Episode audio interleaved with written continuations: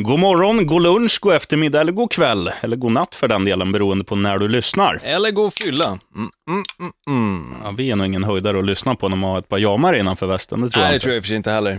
Du, eh, ja, för att blanda in lite sprit ändå i den här podden, skål och välkomna till NFL! Av idioter. För idioter med lilla söta jag, sheriffen. Och eh, stora söta jag, Gnistan. Jag har trots allt ändå lagt på mig kanske två kilo muskler nu. Två kilo fett. Kanske. Du, jag tänkte på en grej. Ja, vad tänkte du på? Ska vi köra våran signaturmelodi? Det tycker jag verkligen vi borde dra igång.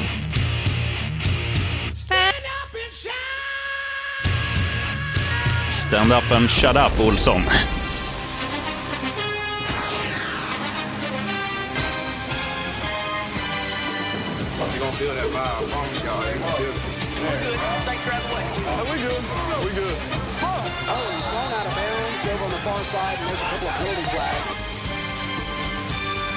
I front you play like this next week, you will get your ass rolled up.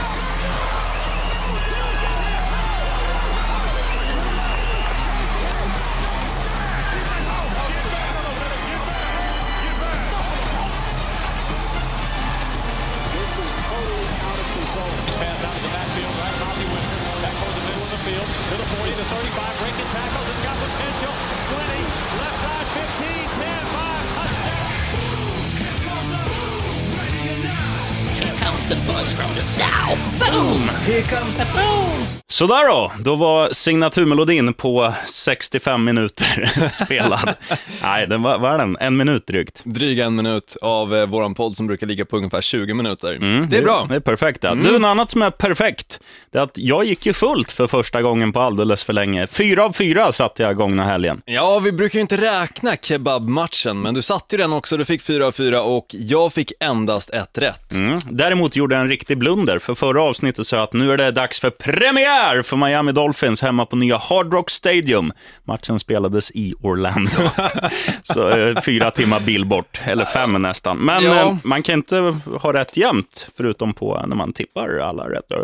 Ja, men det är fint av dig, sheriffen. Jag tror, dock i och för sig så tror jag att vi kanske ligger någonstans lika just nu för den här säsongen. Mm. Och det känns ganska bra. Eh, Vi båda har haft rätt eh, totalt sett två gånger, alla rätt. Och det känns jävligt fint. Mm. Men nu är det ju inte riktig säsong än, utan vi går ju nu in i fjärde försäsongsveckan. Men vi ska väl damma av, det har ju hänt lite grejer under vecka tre. Har du något spontant du vill ta på volley? Ja, bland annat så kan jag ju säga att coach Kubiak, alltså coachen Gary. i Gary Kubiak, jävligt fint namn, i Denver Broncos har valt Trevor Semaine som startar vecka ett mot Panthers. Är det redan klart alltså? Det är redan klart vem som kommer starta för Denver Broncos. Oh, vad säger vi då? Bu eller bä? Jag vet inte, alltså han har ju ändå levererat jävligt bra just under försäsongen och verkligen visat upp sig och tagit plats. Och framförallt ifall man jämför med till exempel Mark Sanchez som man trodde någonstans att ja, men nu har han sin chans att komma in och faktiskt vara en starting quarterback.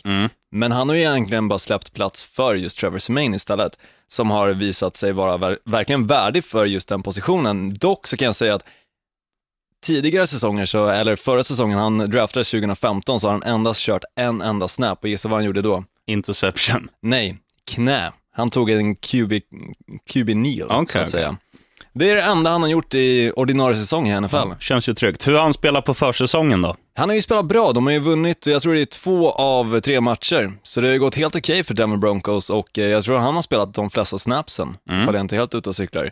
Så förhoppningsvis går det väl bra, men som sagt, han har endast spelat en enda snap i ordinarie säsong, så det är ganska sisådär. Ja, en som inte kommer spela mycket heller om vi snackar quarterbacks. Det hände ju en grej nu under, under vecka tre. Det var ju att Tony Romo var ju tillbaka för Dallas Cowboys. Mhm. Och självklart så blev han ju skadad direkt. Det första var inte som det, hände. Ja, precis, det var det första som hände va? Ja, Det är helt sinnessjukt, alltså den snubben, jag tror fan inte han kommer vara kvar länge i NFL. nej det känns inte så. Det, han, ja, han, har ju, jag vet inte hur gammal han är, kanske man skulle googla fram. 36 år gammal. Men det känns ju som att hans kropp är, mer gjord av glas än muskler.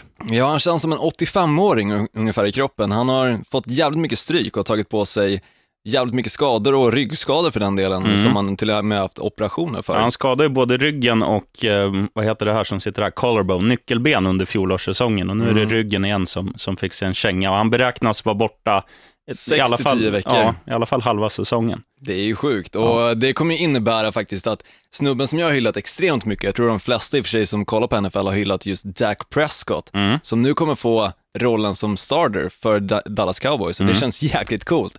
Jag kollade faktiskt till och med lite grann på en match eh, i helgen, jag tror det var Houston Texans som spelade mot Arizona Cardinals.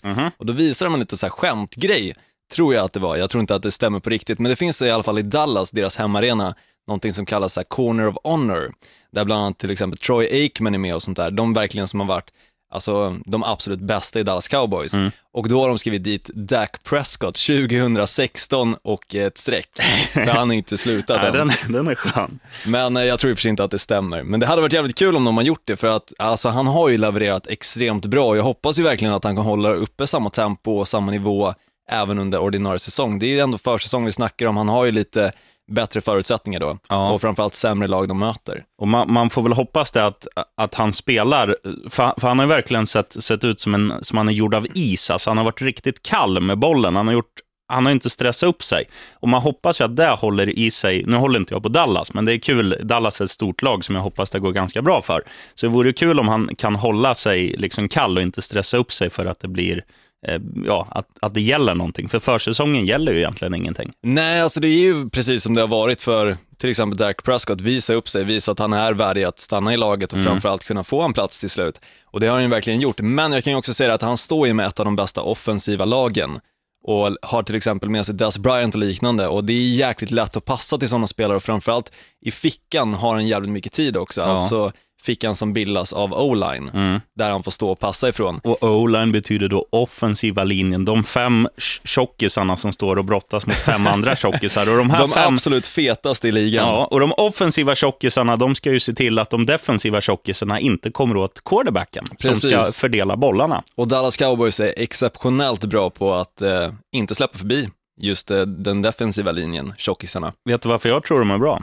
Nej. Det är lätt att hålla sig fet i Dallas, 'cause everything is big in Texas. Exakt. Men eh, lite andra saker som har hänt, ifall vi ska gå in på det. Eh, Colin Kaepernick, har du koll på det, vad som har hänt? Mm, att hans arm är slut har väl någon gått ut med. Ja, fast det är inte det som är själva rubrikerna som har skapats på senaste tiden. Han vägrade faktiskt ställa sig upp under nationalsången i matchen mot Green Bay Packers. Jag såg någonting på NFL.com om det, men jag, jag ignorerade. Va, vad hände där då? Nej men som du vet, det är ju jäkligt mycket skit om man ska gå in på det politiska just i USA. Jäkligt mycket skit som händer poliserna mot eh, de mörkhyade och liknande och sånt där. Det är liksom förorten mot eh, storstäder och sånt där. Ja. Eh, och Colin Kaepernick har valt att ställa sig på just förortssidan och eh, vägrar ställa sig upp för att ja, sjunga nationalsången eller för den delen hedra ett land som han tycker eh, förtrycker eh, mörkhyade. Jaha, ja, men då, då tycker jag fan vi gör han en diddly-diddly-doo, en Ja, jag fanfar. tycker fan också det. Jag har läst lite blandade kommentarer och det är ju såklart att det blir så i och med att USA är ett väldigt patriotiskt land. Mm. Men jag tycker ändå det är rätt gjort för att någon måste göra det och sen kanske i och för sig i ett sportsammanhang kanske det är fel men samtidigt så är det totalt rätt också för att det är ju där liksom publiken kan se liksom, okej det här är fel. Ja, Vi måste göra någonting åt saken för vi kan inte ha våra stora stjärnor. Nu är han, är han ingen stor stjärna längre, men han är åtminstone liksom en som faktiskt har respekt. Ja, och, och framförallt NFL följs ju av miljontals, ja, miljardtals nästan Ja, människor. Så, att- så att det där kommer ju, det ger ju avtryck. Det gör det ju verkligen och eh, som sagt, det har ju skapat rubriker och det är det han vill att det ska göra. Och han har ju sagt det också att han kommer faktiskt hålla sig till att inte ställa sig upp under nationalsången så länge det håller på som det gör i USA. Jag säger så här, in Colin we trust. Ja, jag håller faktiskt med. Det bästa han har gjort på jäkligt lång tid. Det köper jag med hull och hår. Du, en annan rolig nyhet, eller ja, rolig, den där var väl inte rolig. Och den här är väl inte jätterolig heller, men den är intressant. För jag satt och kollade på, ja, vilka de nu mötte. Skitsamma. Jag såg en match med ett lag som jag, ja, det var ju Minnesota som mötte San Diego Chargers. Exakt, ja. Och då diskuterade kommentatorerna om, att det har ju snackats mycket om Chargers. Det var ju snack om att de skulle flytta till Los Angeles. Och det var lite annat snack eh, som, som mynnade ut i följande. Att nu har ju de ställt krav på staden San Diego, som är en av USAs mest besökta städer, för att det, det är fint, det ligger ju i Kalifornien, det ligger vid playan, det är en cool stad, en fin stad och de har extremt mycket hotell. Och Anchorman kommer därifrån ska vi också tillägga. Ja, givetvis. Men då har de kommit på en grej som, som eh, kan göra att, att Chargers stannar kvar i San Diego. Och Det här är tydligen ett bepö, be, beprövat koncept som de har kört med sitt baseballlag. Och Då är det så att under ett år så kommer alla hotell höja varje rum, alltså priset på varje rum, med 13 dollar. Och De ska oavkortat gå till att finansiera en ny arena.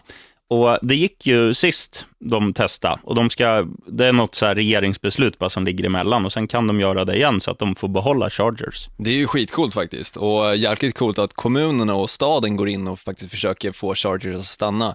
Det tillför ju jävligt mycket för staden också. Ja, absolut. Varje söndag när de väl har hemmamatch så kommer det jävligt mycket fans och behöver till exempel checka in på hotell och liknande för att kunna stanna där.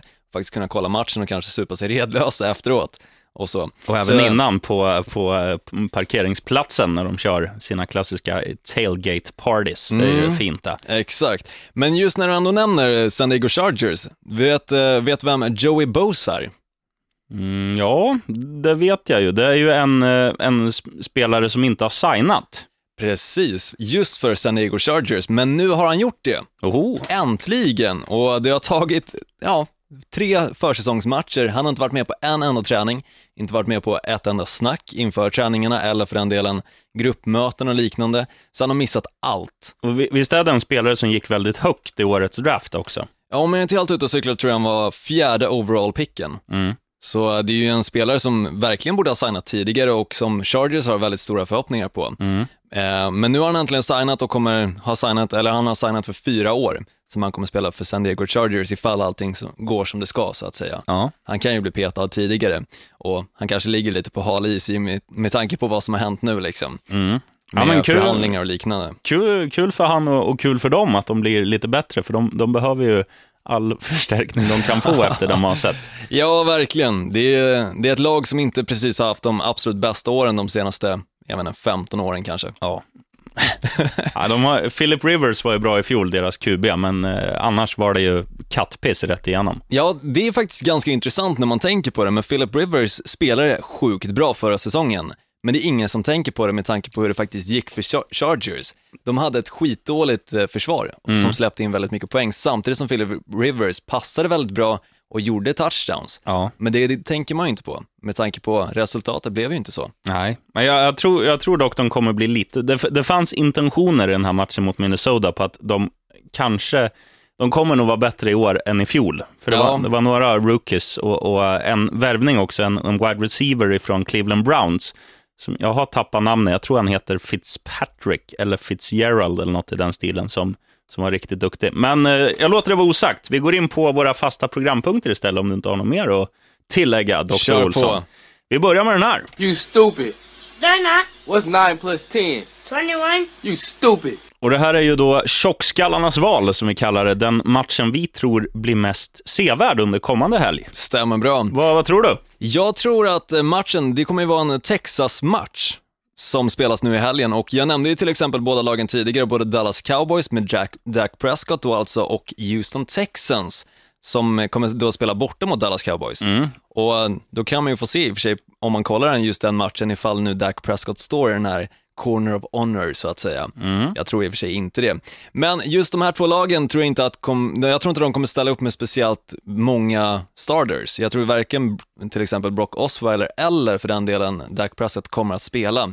Men varför det är den mest sevärda matchen är väl just för att det är en derbymatch, Texas-match liksom. Hur, hur låter det om du säger båda lagen på Texas-dialekt? Dallas Cowboys and Houston Texans. Ja, du får fyra av fem. Bra rosta för det uttalet. Ja, men tack så mycket. Nej, men jag tror att den kommer vara ändå rolig att kolla på. Båda lagen har ju ändå väldigt hungriga eh, backup-spelare som vill visa sig och framförallt nu i den här matchen som ja, betyder egentligen allt för dem. Det är sista matchen för försäsongen, sen kommer laget vara valt. Och sen är det ju så också att innan, ehm, du som har sett Hard Knocks har ju koll på det här, du som lyssnar, men man börjar ju med en trupp med 99 spelare som ska bantas ner till 53 under de här fyra försäsongsveckorna. Sen måste man spika en trupp på 53 spelare som blir liksom NFL-laget. Stämmer, och det är väldigt många lag redan nu som har eh, valt att eh, katta, alltså sparka några spelare. Mm. Och det, det brukar oftast vara, först åker man ju på lite skador, som automatiskt blir, framförallt de där rookies som går sönder, alltså ny, ja, förstaårsspelare, då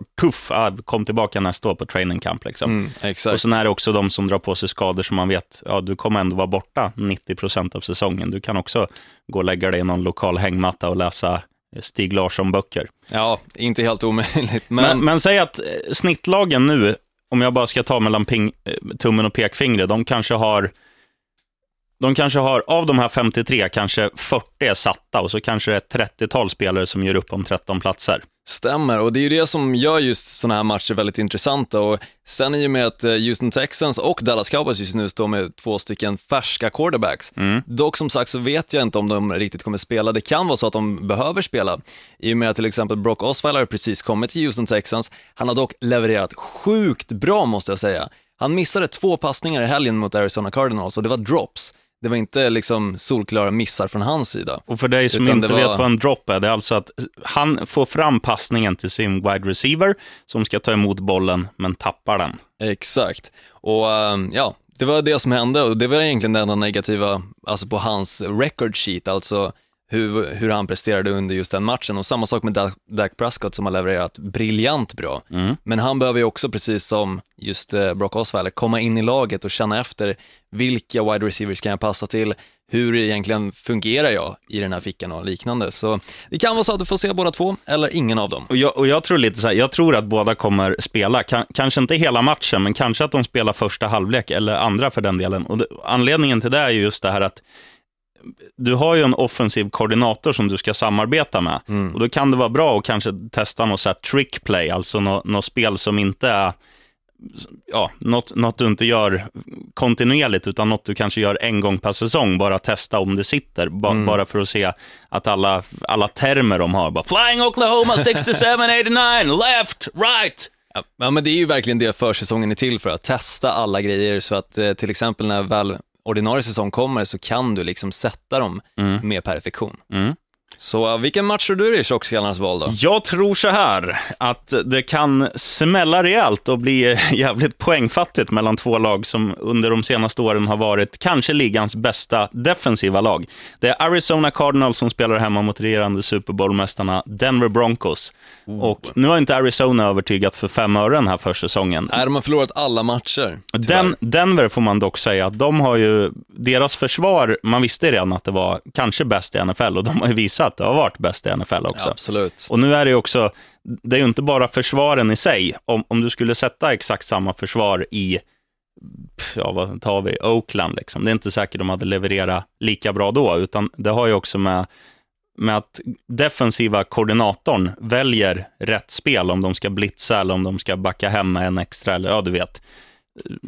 Ja, eller blitza gör man ju när man, ja men du fattar. Ja, hela faderullan liksom. Det är mycket som behöver klaffas för att det ska bli ett bra försvar och framförallt också ett bra offense. Mm. Så, Alltså anfall. så jag tror att det kommer bli lite hjärnornas kamp på den defensiva sidan av bollen och det kan vara jävligt intressant att följa. Det tror jag verkligen, jag hoppas att Arizona Cardinals inte har visat upp den prestandan de har för ordinarie säsong.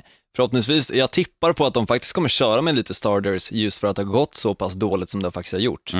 Och Denver Broncos tippar jag däremot kommer inte att göra det. Till exempel Trevor Semaine som alltså kommer starta i vecka ett, jag tror inte att han kommer spela den här matchen. Jag tror de kommer vila upp honom istället och låta han bara köra träningar. Och där kommer han absolut inte få en enda tackling emot sig tippar jag på. Ja, det är mycket möjligt. Han får ju inte bli skadad nu. Så Du- enkelt är det. Du är elitidrottare, det är viktigt med vätskepaus, jag ska ta en liten här. Jag kan gå in på en annan sak när vi ändå snackar lite grann just om eh, till exempel Trevor Semaine, quarterbacks och sådär. En liten lista innan vi droppar vidare på våra fasta punkter. Vill du ha ljudeffekter? Sk- Ja, jag skulle faktiskt kunna ta det. det Hur många vill du ha? Tre stycken vill jag ha. Då skjuter jag. Eh, Vad handlar listan om först och främst? Det kan jag säga. Listan med Gnistan, i och med att jag ändå heter Gnistan. Quarterback som åker berg och dalbana, dock utan några berg i sikte. Har jag döpt den fina listan till. Om du ska översätta det här så att jag som är sörmlänning fattar, vad, vad betyder det? kommande föredettingar, alltså quarterback som kommer gå åt helvete med. Jag har en liten eh, bubblare på den här listan redan direkt på tredjeplatsen, Matt Ryan. Atlanta Falcons. Varför Stämmer. tror du han är på väg ner? Ja, men någonstans har jag kollat på Atlanta Falcons lite extra i och med att de var med i Hard Knocks 2014 och man fick se liksom laget, man fick följa Matt Ryan och han var ju verkligen liksom den här spelaren som är svärmorsdrömmen. Ja, Och eh, jag vet inte, han sjönk in någonstans i hjärtat på mig också för att han kändes som en så här typisk reko snubbe som man hade kunnat sitta typ med en bar på och dricka en bärs eller så. jag tycker nästan han känns lite töntig. Men... Ja, men lite töntig, men jag tror ändå att man har haft en trevlig stund med honom. Men jag kan säga så här, angående hans spel, så passar han fortfarande väldigt bra.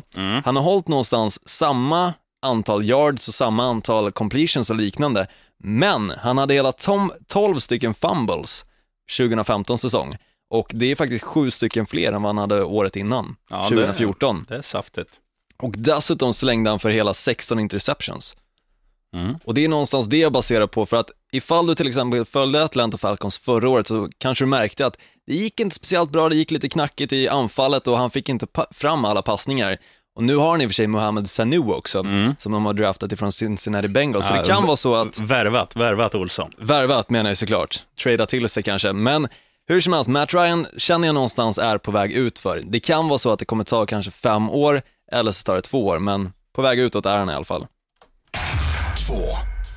Ben Roethlisberger. Mycket bra.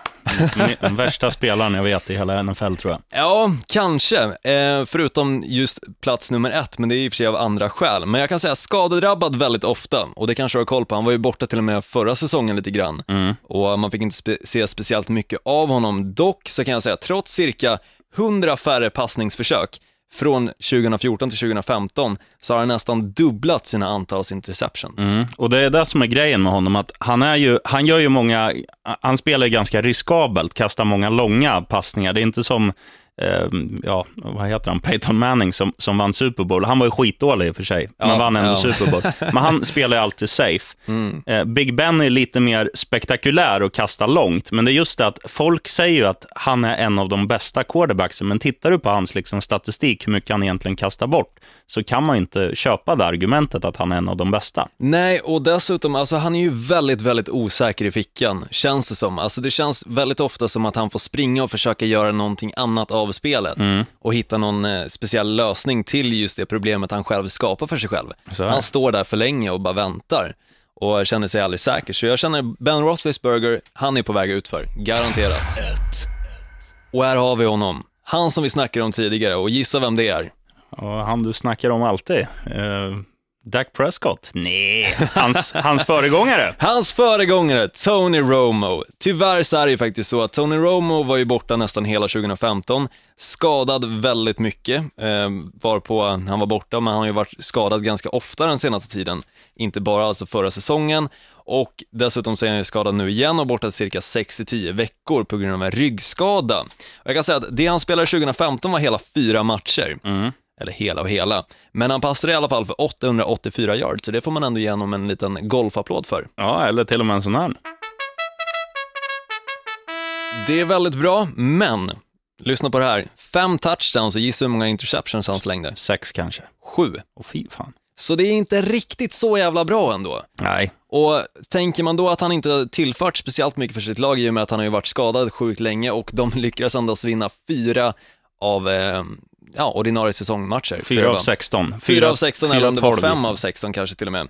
I och med att jag tror faktiskt att de vann en av matcherna som han inte var med och spelade. Jag tror också det, att de gick 5-11 i fjol. Men det jag kan säga just om Tony Romo, varför jag tror att han, varför han egentligen platsar på plats nummer ett, det är för att han, jag tror han kommer sluta efter den här säsongen. Jag tror inte det kommer bli någon mer Tony Romo, för till exempel om man kollar på Troy Aikman som just nu är, ja, eh, vad ska man säga, kommentator på en av de stora kanalerna i USA. Han slutar vid 34 års ålder på grund av återkommande ryggskador och Tony Romo är 36 år gammal och har redan nu haft x antal operationer och väldigt många skador. Jag tror han slutar i år. Och jag tror att Tony Romo nästa år är offensiv koordinator i Dallas Cowboys. Det tror jag också.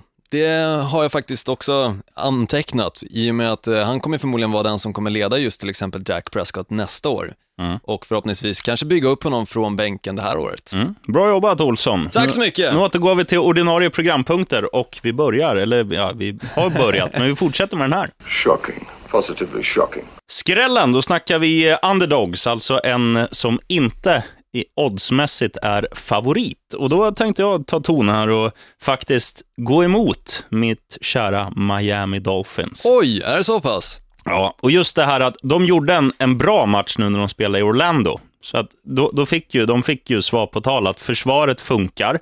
De kommer vila en ganska, ja, men ganska bra liksom, starting defense. De kommer slänga in lite eh, köttskallar som inte är lika vassa och de kommer möta Tennessee Titans hemma. Eh, och det här blir då första matchen på Hard Rock Stadium. Är du säker på det den här gången? Hundra! Okej. jag, jag såg till och med på deras eh, Instagram att, eh, att nu, nu är det dags. Nu har de till och med tecknat avtal med den här taxitjänsten som heter Uber. Oh, Eller- så pass till och med. Uber, som de säger i Amerikat. Men eh, anledningen till att jag tror på Tennessee Titans är att det är ett mycket yngre lag och ett lag som under flera år har varit jävligt dåliga. Det innebär också att du får höga draftpicks. och oftast är ju de som är ganska höga draftpicks också generellt bättre spelare än de som går, alltså den som går tvåa, trea är oftast bättre än den som går elva, tolva. Och deras springspel framförallt under de första tre veckorna har sett riktigt bra ut. Så jag tror att de kommer springa hem den här matchen mot, borta mot Dolphins. Och då har du ett odds på ungefär 2,20 vet du, på eh, Tennessee Titans. Det är bara Det att är jäkligt bra. Jag tror fan att alltså Tennessee Titans kommer vara ganska vassa i år, om jag får säga det så.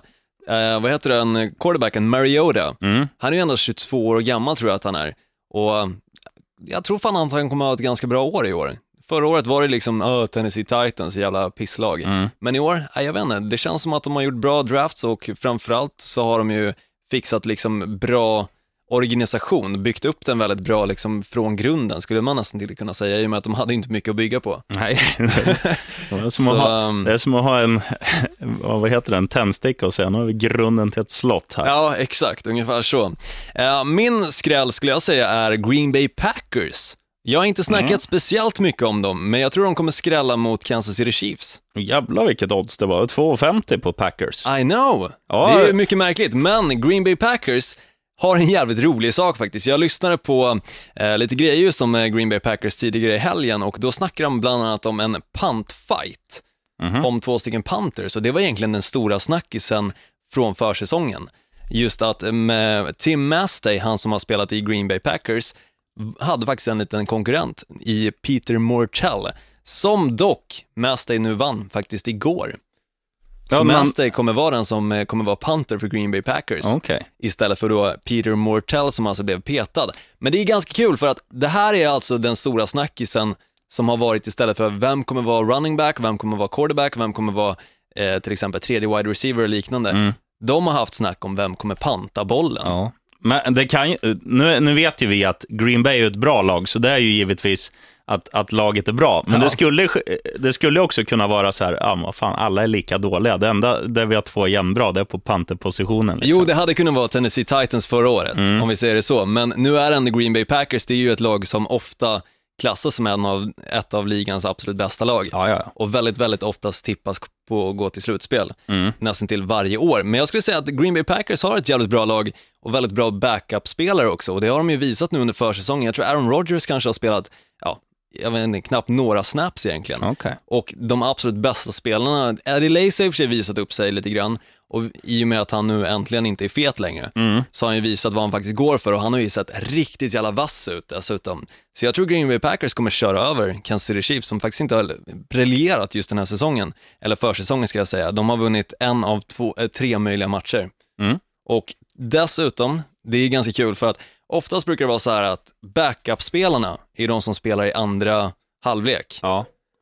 Och det här är vad just Kansas City Chiefs har lyckats med. Sex poäng under andra halvlek i sina tre matcher. ja, det är ett bra argument. Du, jag ska ta rygg på den och spela Packers. Bra, Olsson. Tackar. Då kör Eh. vi nästa då. Ja, då har vi den här ljudeffekten. Show me the money! Show me the money! With a little bling bling. Yes, vi snackar lätta stålar och då skuttar vi till the city of brotherly love. Vilken stad är det? Ingen aning, du har så jävla mycket koll på vad egentligen alla städer kallas Mm. och jag har ingen som helst förutom Windy City till exempel. Vilken är det då? Chicago. Mm. The, city of bro- the city of brotherly love. Det är Philadelphia det. Okej. Philadelphia har vunnit varenda försäsongsmatch och nu möter de New York Jets. Och Jets är ju ett lag som, när de spelade sina start, starters här i, i derbyt förra veckan mot eh, New York Giants, då var det ju High Chaparral, interceptions och fumbles, och det, var, off, det såg för jävligt ut. Mm, jag vet, jag vet. Jag hade ju tippat att eh, New York Jets skulle vinna den matchen, men de förlorar ju på grund av just interceptions och fumbles och jävligt dålig bollkontroll. Mm. Och nu eh, kommer och det här är ju också en grej, det jag argumenterar för förut, att Tennessee har ju alltid varit ett dåligt lag, så de har liksom bra spelare på gång. Jets har ju alltid varit ett så här mittenlag, så de har ju aldrig draftat riktigt högt och, och aldrig, ja, aldrig varit kattpiss de senaste 5-10 åren. Nej, de brukar vara lite som eh, man skojar med just Los Angeles Rams. Vad är det? 8-7 eller vad säger man? 8-8? Mm. 8-8-lag typ. Ja. ja, mitt lag. Och, och det är liksom, Philadelphia, det är, det är ingen som har trott på dem inför årets säsong. De har ju, ja, de har ju tappat, dels tappade de ju Chip Kelly i slutet av förra året, coachen som, som införde det här att man, man, bara, man väntar inte in klockan, utan man kör. Man bara, ah, fan vi fibblar bort den där bollen, vi kör igen. Liksom. Och det gick ju som det gick, tyvärr. Mm, men den nya coachen verkar ju verkligen ha, ha fått Eagles att flyga igen, så att jag tror att de, de går fy- 4-0 under den här försäsongen. Inga problems. 1,50 ungefär i odds. Jag tar fan nästan rygg på den. Alltså, jag tror att eh, alltså, Eagles har visat sig vara vassa just den här försäsongen. Tyvärr så tappar de med Carson Wentz ganska tidigt på grund av en eh, fraktur i eh, nyckelbenet tror jag att det var. Så det är lite tråkigt i och med att han var ju ändå en av de som tippade skulle kunna bli starting QB för just Eagles. Nu har de istället Sam Bradford och jag skulle väl inte säga att han i och för sig har gjort skitdåligt ifrån sig heller. Nej, han är, han är underskattad. Han kanske är det i och för sig. Jag har aldrig riktigt fastnat för honom, men ska väl spana in honom kanske nu till helgen. Lätta stålar för min del i alla fall är laget som du tippade på förra helgen. Och eh, på kanske just lätta stålar dessutom, nämligen Minnesota Vikings som spelar hemma en gång till. På den alltså nya arenan som invegs med Minnesota Vikings förra helgen. Jag måste Eller bara- invigdes. Jag måste bara tip, eller, tipsa alla som lyssnar här att när Minnesota Vikings spelar hemma, spana in den matchen. Bara för att se, eller både för att se arenan, för den är sjukt snygg. Mm. Uff, det var som när man drömde om Pamela Anderson som nioåring. Alltså, den, den den, var... den kvaliteten. Och sen eh, också nu när man verkligen hör ljudet, för det är ju mäktigt högtalarsystem också. Man hör både PA-annonserna, alltså speakerna som pratar under matcherna, och framförallt mitt favoritljud i hela NFL. Au! Deras horn, det ja, jag får stånd bara jag nämner det. Jag gillar ju inte Minnesota Vikings i och med att jag håller på Green Bay Packers, men jag håller med dig. Det är ett jävligt fint ljud alltså. Jag tror som sagt ändå att de, eh, de vinner mot Los Angeles Rams i och med att Los Angeles Rams, till skillnad från Minnesota Vikings, inte har direkt den absolut bästa backup truppen att ställa upp med. Och i och med att vecka fyra så ställer väldigt många backups upp så tror jag att Minnesota Vikings kommer ha en liten fördel och dessutom spelar de hemma för andra gången. Eh, det är fortfarande en helt ny arena, även fast den redan är invigd så att säga. Men de kommer ju vilja leverera för hemmapubliken och framförallt så tror jag att de kommer kanske till och med ställa upp med några av sina starters. Just av den anledningen. För jag tror att om jag inte är helt ute och cyklar så tror jag att de kommer dra ut på en liten turné sen och kanske inte spela hemma just vecka ett. Det kan vara så att jag har fel på den punkten, men jag tror i alla fall att de kommer vilja leverera just för hemmapubliken. Skönt och- att du säger att de ska på turné också. Ja, men en liten bortaturné liksom. Mm. Det kanske låter precis som att de ska ja, ha borta match, men det är ju det de kommer ha. En grej som styr, styrker ditt argument på Vikings, det är att deras, deras bredd på, på running back-positionen är grym. Adrian Peterson tog inte en, en snap förra matchen. Och de andra två som, nu har jag superbort namnen för det var hårt i lördags, men de två gjorde det förbannat bra. Ja, nej men som sagt, Minnesota Vikings har visat att de både har en bra starting, eh, eller en starttrupp så att säga, och dessutom backup-trupp. Mm. Till skillnad från Los Angeles Rams som fortfarande har ganska mycket frågetecken skulle jag säga. Mm. Så eh, nej, jag skulle säga att där har du lätta stålarna. Mm, du, då fläskar vi ihop allt vi har sagt till en sån här. Ready? One, two, three. You're a lad baby. You better shut it up. One, two, three. Okay. Okay. Okej, du jag tar ansvar igen och börjar. Min trippel då, som du ska lassa in, det är Tennessee Titans borta mot Miami Dolphins. Det är Philadelphia Eagles, eh, bort, eller Philadelphia Eagles hemma mot New York Jets. Och så tar jag faktiskt rygg på dig Olsson och slänger in Green Bay Packers borta mot Kansas City Chiefs tack vare ditt argument. Oh, snyggt. Och ifall du har glömt bort argumentet så är det alltså att Kansas City Chiefs under en andra halvlek under de tre försäsongsmatcherna som har varit så har de endast fixat sex poäng.